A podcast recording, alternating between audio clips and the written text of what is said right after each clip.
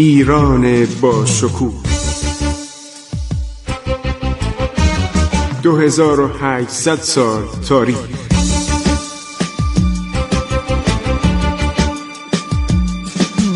عبور از تاریخ.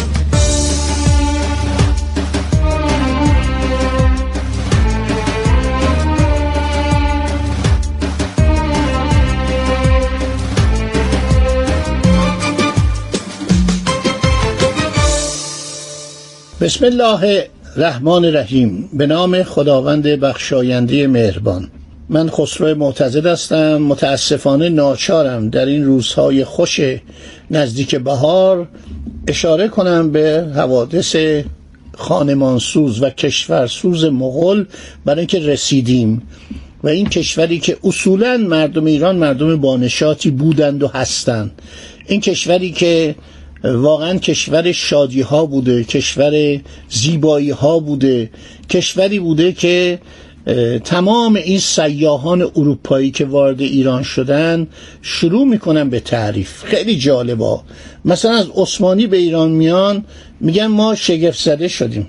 یکی از کسانی که خیلی تعریف می‌کنه آمده پیر امیلی جوبره این نماینده ناپلئون بوده زبانهای شرقی می‌دونسته مترجم بوده مترجم دربار زمان فتلیشا میاد.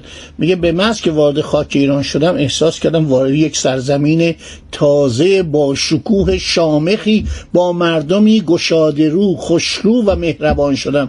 حالا من می‌خونم به موقعش اینو ببینید چقدر از ایران تعریف کرده.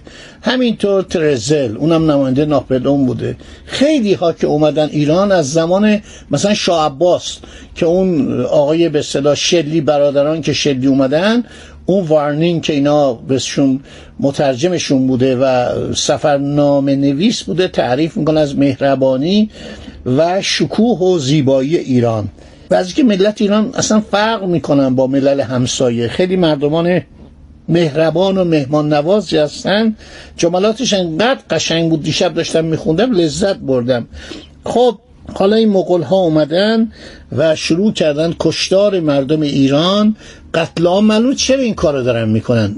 بدون گیت شده بودن. اینا یه مش آدم بیابانگرد بی سواد نادان بودن. رسیدن به یک شهرهای با شکوه یک شهرهایی که پر از ثروت بازارهایی پر از کالا کاروانسراهای پر از تجار و مساجد عالی کتابخانه ها رشته های مختلف علوم. اینا براشون جز نابود کردن باور کن از ترسشون بود. این همی میکشتن برای اینکه یه موقعی در اینجا محاصره نشن. کمان که آخر این بلا سرشون اومد. انقدر ملت ایران رو اینا اثر گذاشت و اینها رو رو به شود کاستی برد. رو به کاهش برد. کم کم احساس کردن تو ملت ایران گم شدن. اون اول که اومدن از این فودادیته و ملوک و توایف و سلطنت فاسد خارزشایی استفاده کردن کم کم تو ملت ایران تحلیل رفتن. یک سری افرادی بودن در شرایط اولیه. یک دفعه اومدن تو این مملکت. این همه تجمل و این همه دانش و این همه ثروت و اون خونه های پر از فرش و اون جواهرات و اون زندگی رو که دل و اون اغذیه عالی آن همه غذاهای متنوع آن همه میوه ها آن همه محصولات کشاورزی اینا دیوانه شدن. میگه نابود کنیم. این نابود کردن کسی که چیزی سر در نمیاره نابود می‌کنه. نابود می‌کنه برای که نمی‌تونه به اون برسه. درک نمی‌کنه. نمی‌دونه چیه. اون شروع می‌کنه به نابود کردن. اینا اومدن کم کم پیشوران و صنعتگران رو بردن با خودشون. هر شهری که می‌رفتن می‌گفتن کسی حرفه‌ای بلده کسی نجاری بلده ساختمون بلده آینه کاری بلده چیزای اینطوری اگر بلده بری کنار. آهنگر رو خیلی احترام میذاشتن نجار رو احترام میذاشتن. کارهایی که بینی جنبه دستی داشت اینا رو می بردن با خودشون به مغولستان میفرستادن که اون شهرهای اولانباتور و قراقاروم و اینا رو به اصطلاح درست کنن.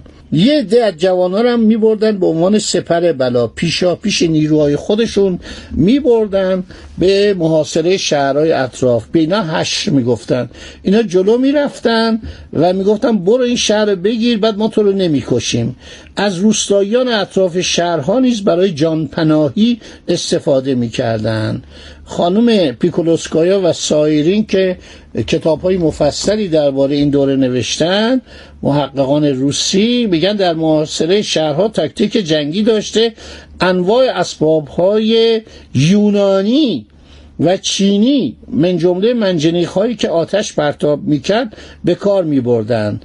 مردم دهات اطراف را پیشا پیش صفوف مقدم خود برای در هم شکستن محاصره دشمن قرار می‌دادند. چون نفرات اول میافتادند فورا نفرات بعدی را جلو میراندند. بدین ترتیب هم پیشروی کرده هم فنای کلی مردم آن شهرها را که در نظر داشتن آن ایالات را سرتر و سریعتر انجام می‌دادن. این چقدر آدم باید وحشی و بیرحم باشه. مردم بیچاره کشاورز آدم های بی آزار رو گفتن شما جلو جلو برید. حالا اون مدافعین از اون بالا مثلا روغن داغ میریختن آب جوشان میریختن تیراندازی که می‌کرد اینا کشته می‌شدن. از عرشبت کشته پشته برپا می‌کردن.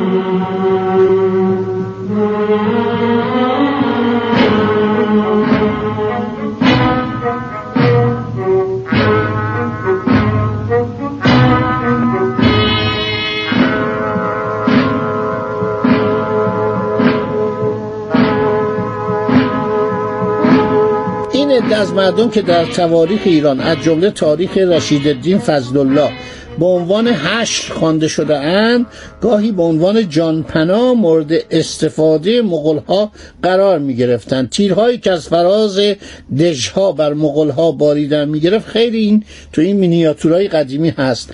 به عوض مغلها بدن اینها را مشبک می کرد اینان همچنین به وسیله سنگباران و فرو ریخته شدن دیک های پر از روغن جوشان به قتل می رسیدن.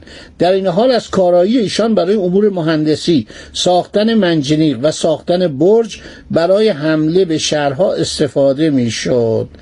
برخلاف آنچه تصور می شود مغل ها از نظر نظامی و جنگاوری و فن گشودن قلا و دژهای مستحکم سر را مردم کم اطلاعی نبودند. تجهیزاتشان صرفا به شمشیر و نیزه و سپر و تیر و کمان ختم نمی‌شد. شاید یکی از علل توجه مغل ها به ارباب صنعت استفاده از آنان در فنون نظامی بود. فن معماری در دوران اسلامی در این هفت قرنی که از اسلام میگذشت ترقی شایانی کرده بود دیوارها یا ربز شهرها را از آجر و سنگ و ملات آهک می ساختن.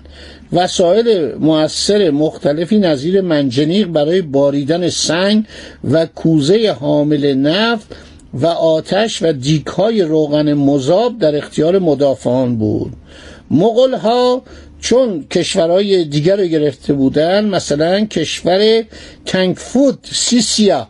ایالت گانسو امروز در چین. کشور آویغور با فنون جدید شهرگشایی و صنایع جدید نظامی آشنا شده بودند. بعدها بر امپراتوری تسزین در شمال و امپراتوری سون در جنوب چین دست یافتند تجالبی به دست آوردند. بعد آزوغه را میبستند. یکی از کارهایی که می‌کردن این بود که آزوغه را میبستند. قافله های حامل مایحتاج مردم شهرها رو قارت می‌کردند. آب رودخانه های مجاور رو به اهل شهرها میبستن. یعنی آب رو برمیگردونن شهرها رو زیر آب میبردن.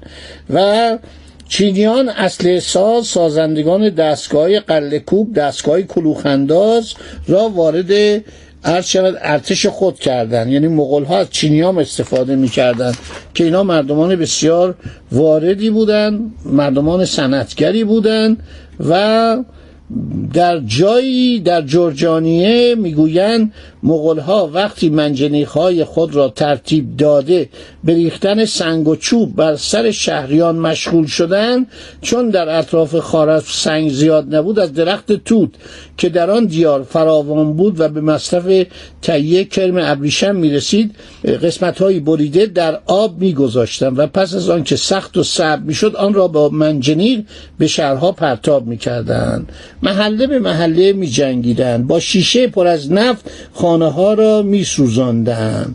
اینا واقعا آدم های وحشتناکی بودند این شهر جرجانیه همون شهر خارزمه بعد صد جیهون رو شکستن و آب آن را به شهر جرجانیه برگرداندن.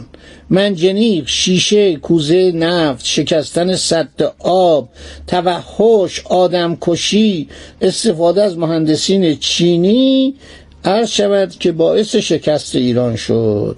به قول صاحب جهانگشای جوینی در هر شهری در هر دهی چند نوبت کشتن و قارت کردن. اینا چون خیلی میترسیدن میکشتن. همین محمود افغان بعد از اینکه خبر فرار تماسب میرزا ولیعت می‌رسه و پس از شورش مردم قزوین که انقلاب واقعا جالبی بود. یعنی مردم همه اینا رو کشتن. این نیروهای الله خان بود رفته بود اونجا. خودش آدم آرامی بود. ولی می‌رفتن مزاحم جان و مال و ناموس مردم می‌شدن زدن اینا رو کشتن. دو هزار نفر اصلا اینا حیرت کردن و فرار کردن اومدن و به دروغ گفتن که ما پیروز شدیم. بعد دستور سه هزار نفر رو بکشن.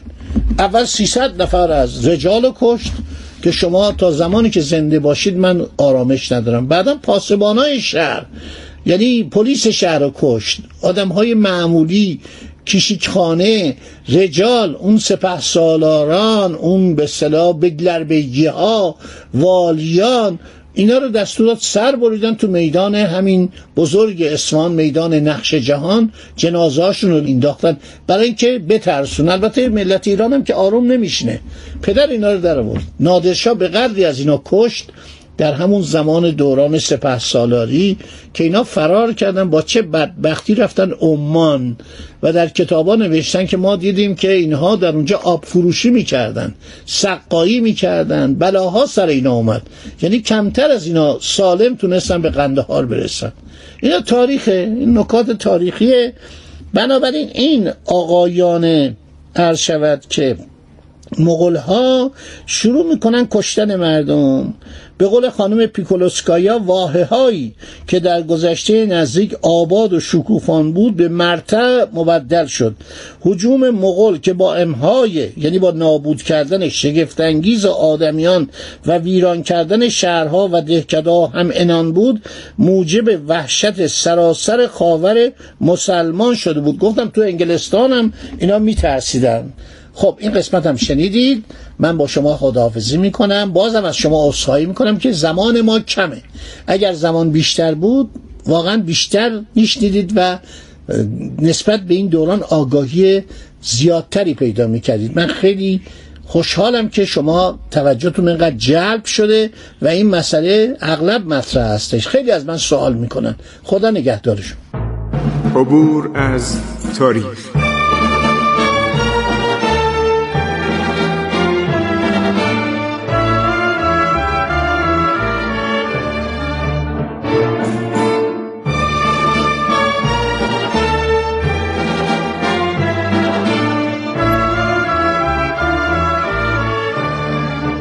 ایران با شکوه. 2800 سال تاریخ. سرگذشت ایران ما به روایت خسرو معتزد